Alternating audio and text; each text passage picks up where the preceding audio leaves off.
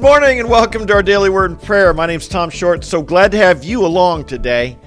Especially if you're new, I hope you will subscribe and come back with us. Join us every single day. We get into the Word of God every day here, 8:30 a.m. live, and then later on you can watch or listen to the podcast on on on your favorite uh, Apple, Spotify, or Google platform. But we get into the Word of God every day, and I hope that you will join us. Make a commitment. It'll make a difference put the treasure of God's word in your heart, and then that good treasure can spill out into your relationships with other people. We've been talking about the question do each of us determine our own morality? Of course, this is what is taught in our culture. It's what's taught not only in our schools, but it's taught in our movies, and in our music. It's taught in the general culture that we must respect people's moral choices and the decisions they make.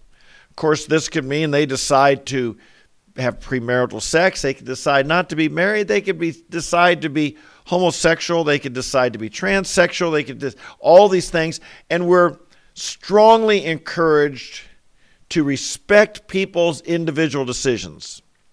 Now, let's be clear that when we talk about we determine our own morality and we decide what's right for ourselves, no one's talking there about you can, it's okay if you want to murder people. It's okay if your morality says you're going to lie all the time or your morality, you want to be a thief. We, we still tell people don't do those things. And of course, in the schools, they definitely tell you if you if you were to say, well, in my morality, I'm going to be a racist or I'm going to be disrespectful of other people's decisions. No, that's one thing you'd be judged for. That's one thing you're not allowed to do. So when we say that mor- morality is relative, what they're really talking about is sex and sexuality. It spills out into these other areas. This is why we need to talk about why what is the moral truth behind theft or even murder or lying or things of this nature. However, what we're talking about today, it's really what it's all about. This is what they're getting at. This is what they want to encourage. Now, understand, we of course do live, we're the second or third generation of what's called the sexual revolution, which began in the academic circles in the 50s and then really in the popular culture with the development with the begin publishing Hugh Hefner in his Playboy magazine and began what we know as the Playboy lifestyle. And that is uh, you can do whatever you want sexually, and it's all about pleasure, not responsibility. It's not about uh, commitment, it's simply about pleasure. And of course, the other big aspect that enters into this is the development of birth control. And you, if you were to go to the Museum of American History in in, um, in Washington D.C., you would see an exhibit on the development of the pill and how the pill changed American life because it changed the what women can do and their role, their understanding of who they are, their place in the workplace, their place in the family, their place in society, etc. That little pill made all the difference. So, what's the Bible say about all this stuff? And when we talk about morality, remember when we when we're dealing here in this week on moral issues, we're really talking about five things that have to do with how we directly relate to other people. And our answer for what, what is morally right comes from our answer is real simple. It's found in Exodus chapter 20. And why is something right or something wrong? Our answer is really it's simply this that the, then God spoke all these things, saying, I am the Lord your God. And then he talks about four aspects of, you know, you shall not have false gods, you shall not have idols, you shall not take my name in vain, you shall honor the Sabbath. And he talks about the family, parents, honor your parents. And then he says this you shall not murder. Simple, straightforward, to the point. You shall not murder. You shall not commit adultery. You shall not steal. You shall not bear false witness. You shall not covet. We want to talk today about this, the second one here, the seventh commandment you shall not commit adultery. I make the claim on campus that I can't think of any, th- this is a painful generation. Young people today they all talk about their pain. And so many of them are in pain. And so many of them are treated with mental illnesses and they have treatments and see, need to see counselors, need medication to deal with their pain. And I make the point that I can't think of anything in our culture here in America that has caused more pain to more people than either they or someone close to them having violated this seventh commandment. Something, eh, no, I can't think of anything. Can you? I mean, it hurts if someone lies or betrays you or cheats on you or steals from you. But those aren't as common nor as deeply hurtful as if you violated this commandment or if or if someone else close to you violated this command, broke out of the boundaries of what God says. I often say sex is like a river. You know, a river within its boundaries is life giving. That's where you you build cities on rivers. You you fertile land near rivers. You irrigate from rivers. Rivers bring life. But if those rivers overflow those boundaries, you have a flood, then what was meant to be life giving can become very, very destructive. And indeed, in our culture, sex has become destructive, has it not? It's been a source of tremendous pain. At the heart of this commandment, we find, uh, I believe, what is the, well, get into this, the five P's. We talk about the five P's. And the five P's, let's look at them. And, and again, I give credit and thanks to Josh McDowell for teaching me this. When you look at a moral question, the first P is what is the precept? What is the commandment? The command of God is you shall not commit adultery. Now, this is important that we, uh, if I could step back one bit, important we really understand how to do this because the other thing that I had brain freeze for a minute, but the, what I wanted to say about this commandment is not only is it so widely broken, but it's the one commandment that we're told is fun to break. It's the one commandment that the, the overwhelming cultural influence is you'll have you'll enjoy breaking this one. Indeed, no one would say, "Hey, you go kill somebody. Oh, that's going to be fun." Or if you go steal things, man, that's a lot of fun. Or you, you just if you lie to people, just get off on that. That's just so fun. But there is this why we need to be strong on this one is because it is presented to us as violating this commandment is real, real fun, real pleasure, real joy is to be found. Indeed, as we'll see in a moment, the purpose of the, the, this commandment, well, let's get into the five P's, excuse me, There's so much to say. You shall not commit adultery. What's the principle behind it? This is what I want to get into. The principle is the importance of the family. This commandment assumes that you're married. Adultery is to violate or to defile the marriage bed, to violate your marriage vows. I know some people on campus tell me, well, I can't commit adultery. I'm not married. It's okay if I have premarital sex or if I'm promiscuous now because I'm not married. It's okay. Well, this assumes that you're going to get married and that sexual activity is for the family. And indeed, the enjoyment or the pleasure that comes from sexual relation is designed to strengthen the family. That's the purpose of it. It's one of the reasons, I mean, God created sex. God could have made it unenjoyable if he wanted, but it's there's something wonderful about it, something beautiful about it because it's designed to be within the marriage and it's supposed to strengthen the marriage, the relationship between the husband and wife. Unfortunately, sin has caused it to have the exact opposite effect. And that is when you commit adultery and go outside of the marriage, it destroys the family, it breaks down the family. You see how the devil works? The devil takes in the flesh, sin, takes the good things, the things God intends for good, and it turns it around for the bad.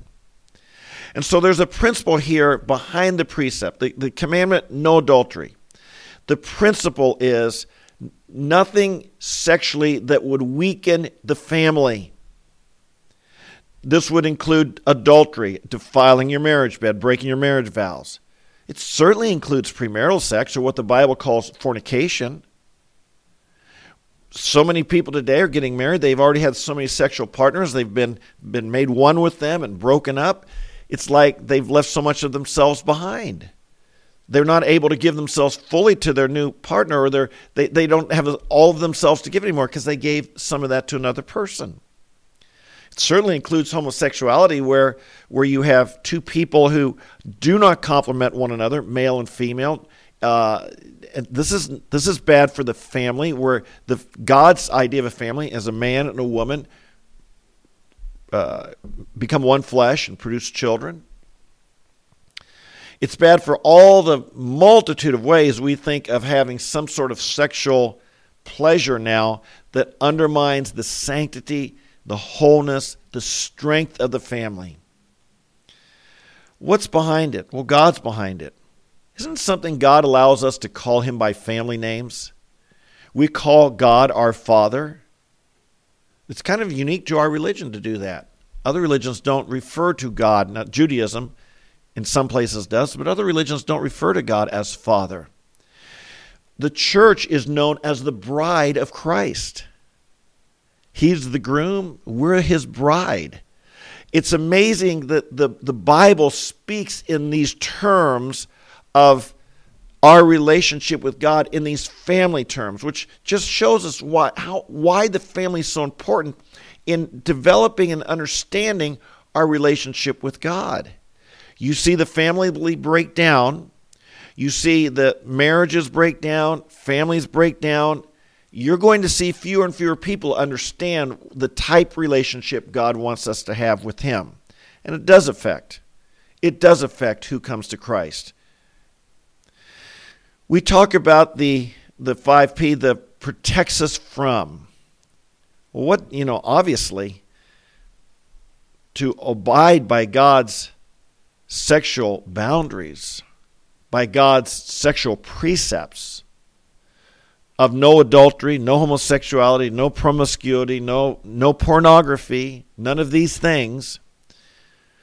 It protects us from a marriage breakdown, unwanted pregnancies, sexually transmitted diseases, which are rampant. More common, most likely, I don't have the figures off the top of my head, probably a lot more common than COVID is. It protects us from a broken heart. I tell students on campus, they've, they've, they've done a lot of research on condoms, but they've never made one that can protect you from a broken heart. And people who see this sexual relation as nothing but biological exercise or whatever, they're losing the that, that they're spiritual beings and that there's emotion involved and that we become one with a person.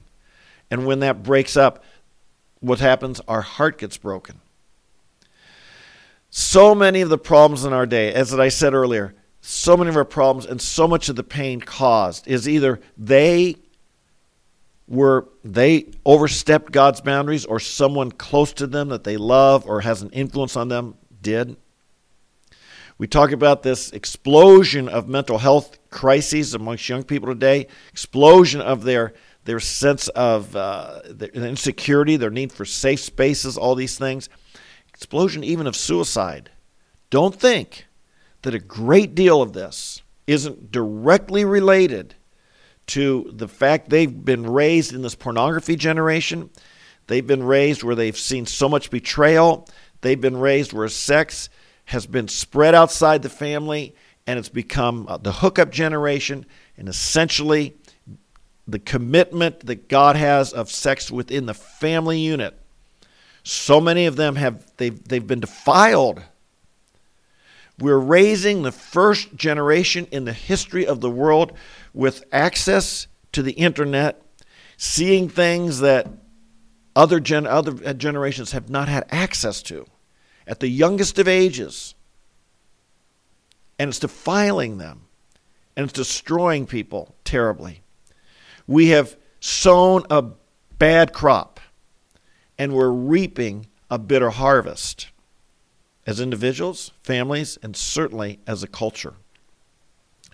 What does following God's commandment, no adultery or no promiscuity, fornication, what's that provide? Well, it provides for a healthy, stable, secure family where children are raised in a healthy and stable environment.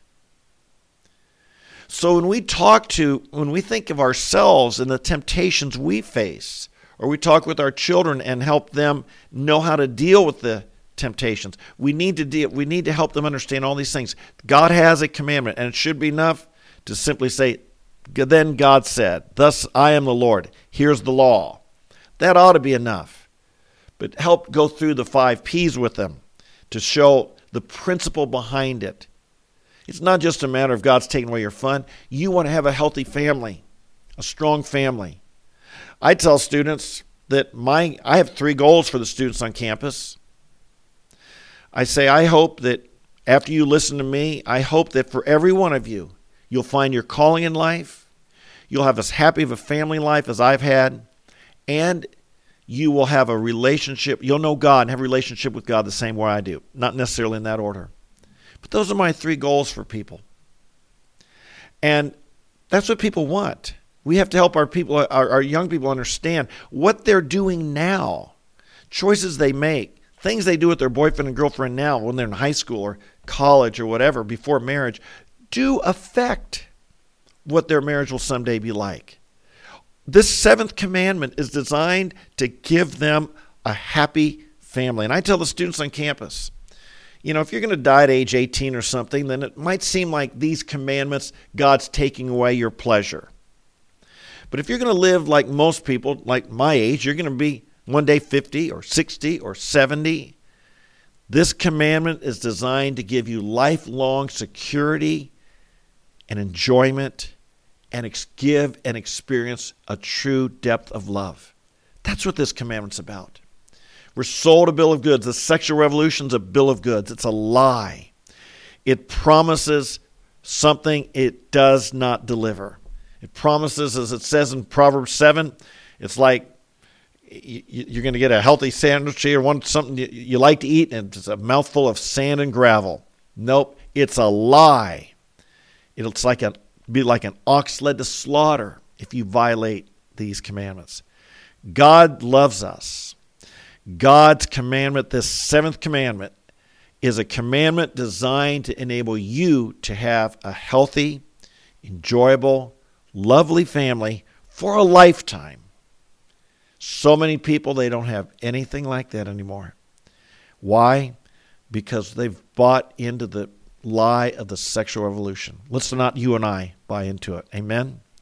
Let's do remember also that Jesus added this You've heard that it was said, You shall not commit adultery, but I say to you that everyone who looks at a woman with lust for her has already committed adultery with her in his heart.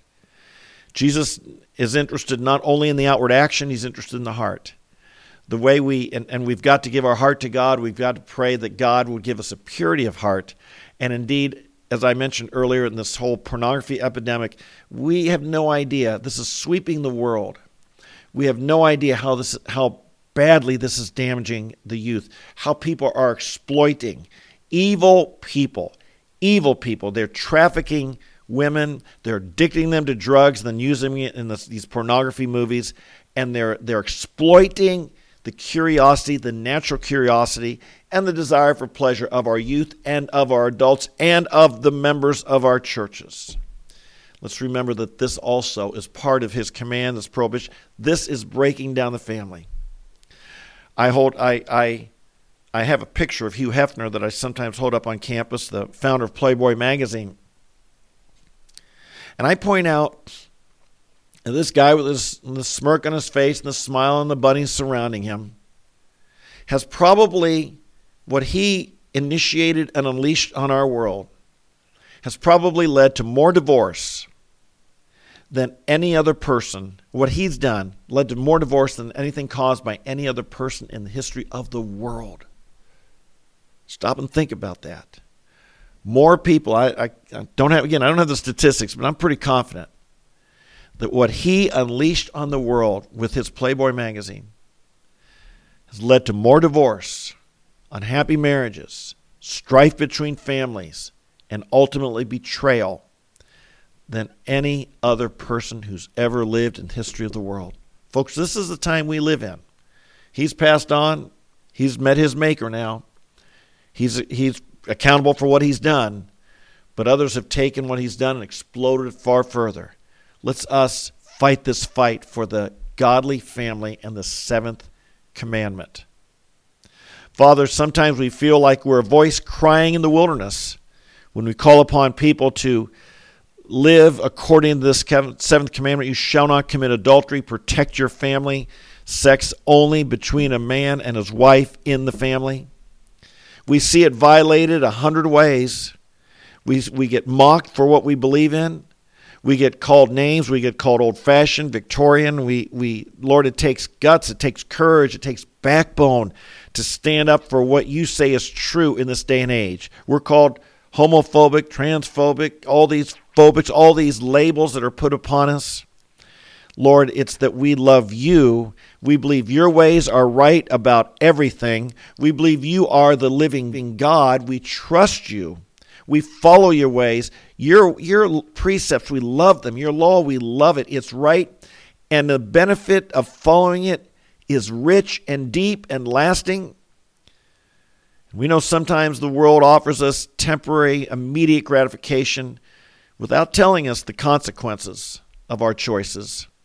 And Lord, we believe that you tell us, follow me, do what's right, live this way, and the benefits are amazing. We believe that. We pray, Father, I pray today. I pray today for the families in our churches, Lord, to be strong, to be stable, to be protected from all the temptation and all the attacks upon them. I pray this for our children to understand the importance that we pray for each of our children to one day have a successful and happy family themselves, Lord. We pray for this. We pray for those who've fallen away, Lord, that you might rescue them, you might bring them back. It's never too late. We pray, Lord, I want to pray today for those of us on this live stream or listening later who, who the, the, there's been violation of these commandments in their in their marriage, in their family, and they've experienced the pain that comes from from uh, betrayal or adultery or being cheated on, all these things. I pray, Father, give them comfort today, give them encouragement, give them hope, and assure them of the forgiveness found in Jesus Christ. We thank you that you can take the worst of situations and you can make them beautiful. You can take our mess and you can make it right. We thank you that you are the mighty God. There's no problem we have that's too big for our God. Some problems are definitely too big for us. They're too big for the government. They're too big for the education. They're too big for anyone we know, but they're not too big for you. And we thank you that you can take the worst of things and make them good. We pray for this, Father. We repent for our own land. As we think of this abortion decision, so much of it relates to the sexual revolution. So much of the, the, the people getting uh, with unwanted pregnancies, Lord, is because we've fallen for this lie of, of, of, of rejecting your standards and your ways, rejecting you, really, Father. We pray that we in the church of God, we who name the name of Christ, would be willing to stand for what's good and true in this area of moral purity and of protecting of the family as you designed it to be, and that we'd be willing to bear any cost or any criticism and would not back down because we're afraid of what people would say about us. And Lord, you said wisdom is vindicated by our deeds. And I pray that the wisdom of our choices to follow you and honor you would be vindicated in our own marriage relationships, in our long term marriages, and in our children. We pray for that. I know our children have targets on them, Lord. I know, I know the devil wants to destroy the the, off, the offspring of the, the righteous. Protect our children. Watch over them. Uh, del- deliver them from temptation. Keep them from evil. We pray, especially in these this area of sexual temptation. We pray all these things today, and we bless you, and we love you, and we will follow you. In Jesus' name, Amen. Amen and amen. Well, it's kind of a tougher message today, wasn't it? I hope you're encouraged. Like I said, there's probably a number of us who have either us or someone close to us has violated these these laws, these precepts, and you've paid a price. It's hurt, it's painful. I trust God is bringing healing into your life and blessing into your life and strength in your life and joy into your life. Remember what's past is past. Our God is a healer. Allow Him to heal you, make whole, and make you alive, okay? I do want to draw one attention one quick prayer request. Uh, I forgot to say, James. Lord, I pray for James and his cataract surgery tomorrow. You'd bless it, help it go well, give him good sight. In Jesus' name, amen. Thanks for joining me. If you're here on the live stream, sometimes people share a prayer request. I do like to pray for it if I can. So thanks for joining me. If you're new, make sure you subscribe, hit the notify, like, come back, share with your friends, be here every day. We're not once a week Christians, once a day Christians, or just when we feel like it Christians. We want to be every day, 24 7 Christians. And it means we've got to hide the Word of God in our heart and be strengthened by it. And in this world in which we live, this day in which we live, We've got to be strong in the Word of God. That's why we're here. I hope you join us and you get stronger every single day, okay?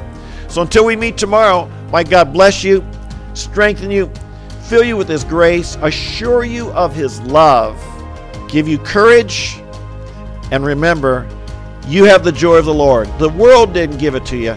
Don't let the world take it away from you. God bless you. We'll see you tomorrow. Bye bye.